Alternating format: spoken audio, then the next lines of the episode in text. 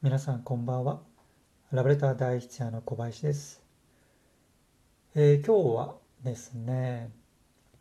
愛してる？に、えー、変わる、えー、行為を伝える言葉っていうのかな？まあ、好きな人に告白をする際に、えこういう言葉を使ったらいいんじゃないかっていうことについてね、お話をさせてもらいたいなと思いますと。うん、で、以前もこの中で、えーと、お話をした気がするんですが、えーとまあ、結論から言うと僕はこの「愛してる」っていう言葉は、えー、人に好意を伝える上ではあまりこう適切な言葉じゃないっていうふうに思っていますと。うんまあ、もっと平たく言うと「愛してる」っていう言葉はねちょっとあまりにもこう安っぽいというかうん、なんだな、こう、浮ついてる、うん、地に足がついてない言葉な気がするんですよね。うん、で、その理由はいくつかあると思っていて、一個は、えっ、ー、と、愛っていう言葉って、えっ、ー、と、まあ、日本に、なんだな、こう、使われるようになったのは、まあ、明治以降なんですよね。まあ、I love you っていう英語を、えー、訳すときにですね、えー、作られた言葉が愛ですと。うんでそれに対して、えーと、恋っていう言葉はもっと歴史は古くてもうそれこそ万葉集とかでも使われていたりするのでまあ、えー、もう何でしょうね、えー、1,000年以上前からですねある言葉なわけですよ。うん、だからまあ恋っていう言葉はねなんとなくこうなんだろう日本人が使っても違和感ないんですけど愛ってやっぱりどっかまあ歴史が古いっていうのもあってねこう上滑りするような感じえー、まあ、個人的な感想かもしれないですけど個人的には思うっていうのが一つともう一個は多分、えー、なんか日本の歌、まあ、j p o p いわゆる j p o p の中でねえっ、ー、となんだな使われてないかなっていうふうに思っていて要はなんだな、えーまあ、恋しい気持ちを伝える言葉っていろいろあるんですけどでもなんか不思議とこう歌の中だともう90%ぐらいこう愛してるっていう言葉しか使われてないんじゃないかなと思っていてだからまあたくさん使われすぎたがゆえにこうどんどんどんどん摩耗していって安っぽくなってしまったんじゃないかなっていうふうにもね、えー、と思っていたりしますと。うん、まあ個人的な感想ですけども整理するとこう愛してるっていう言葉は人に気持ちを伝える上ではね、えー、あまりこう適切じゃないと思うちょっと安っぽく感じると。でその理由は2つで1個はね、うん、まあ愛っていう言葉自体がね歴史的に浅いからあんまりこう日本人にはまだ馴染んでないっていうのが一つともう一個は、えーまあ、J−POP の中でちょっと愛してる愛愛愛ってね疲れすぎたんじゃないかなっていうふうにね思っていますと、はいまあ、これは個人の仮説です。うん、でまあこのことはねよく、えー、なんだろうな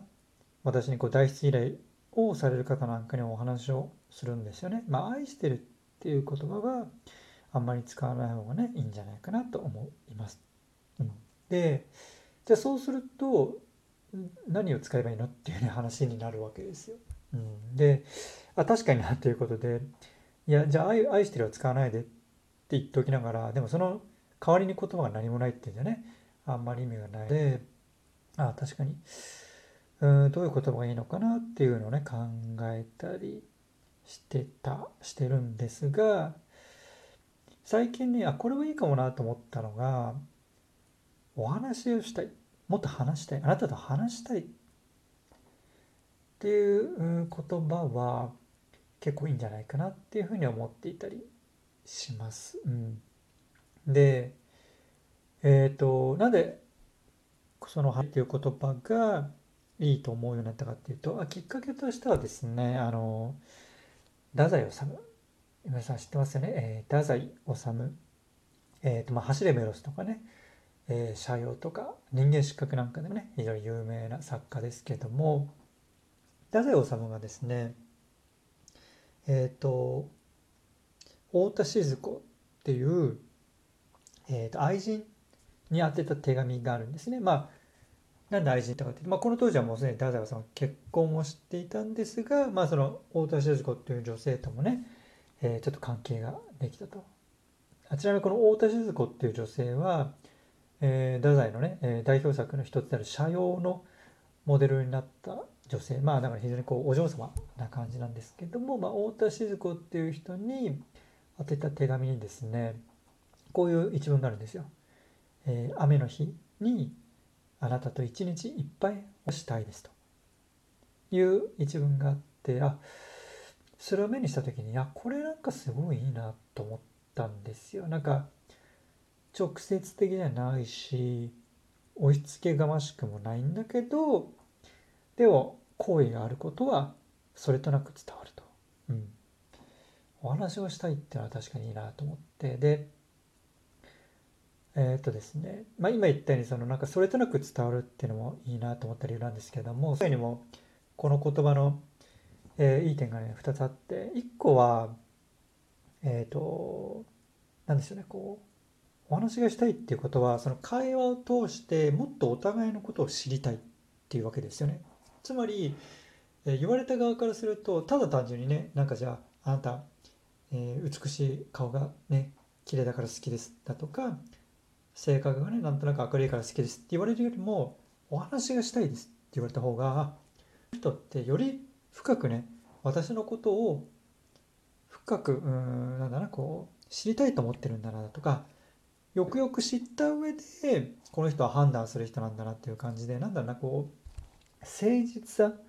だとか自分のこう人間性に対して、えー、興味を持っ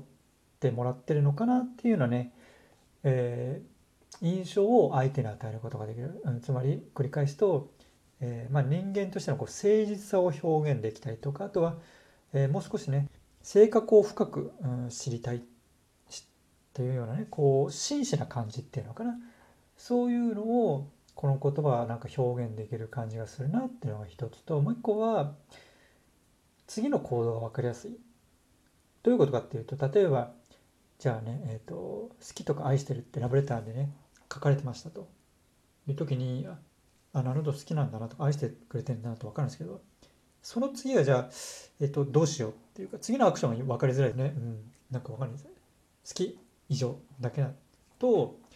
受け取った相手としても、うん、次の行動が分かりづらいんですけどでもお話がしたいですっていうふうに言われるとあ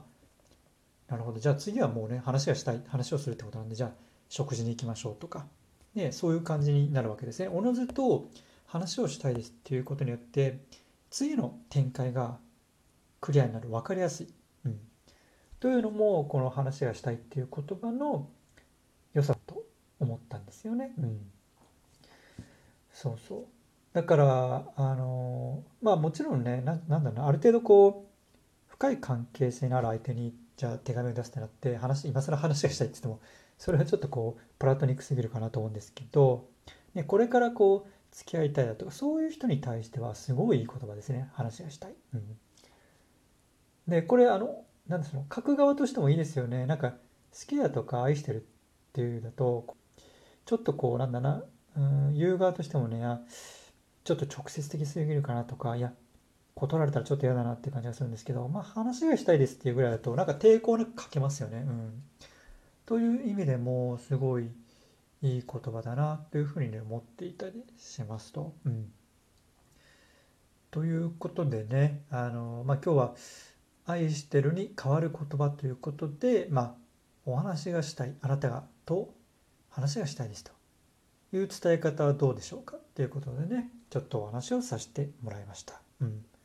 まあ、これからね、えー、ちょっとこう好意がある人に対してお手紙ラブレターを書きたいなと思ってるような人はね、えー、ぜひこの「愛してる」っていう言葉ではなくてあなたとね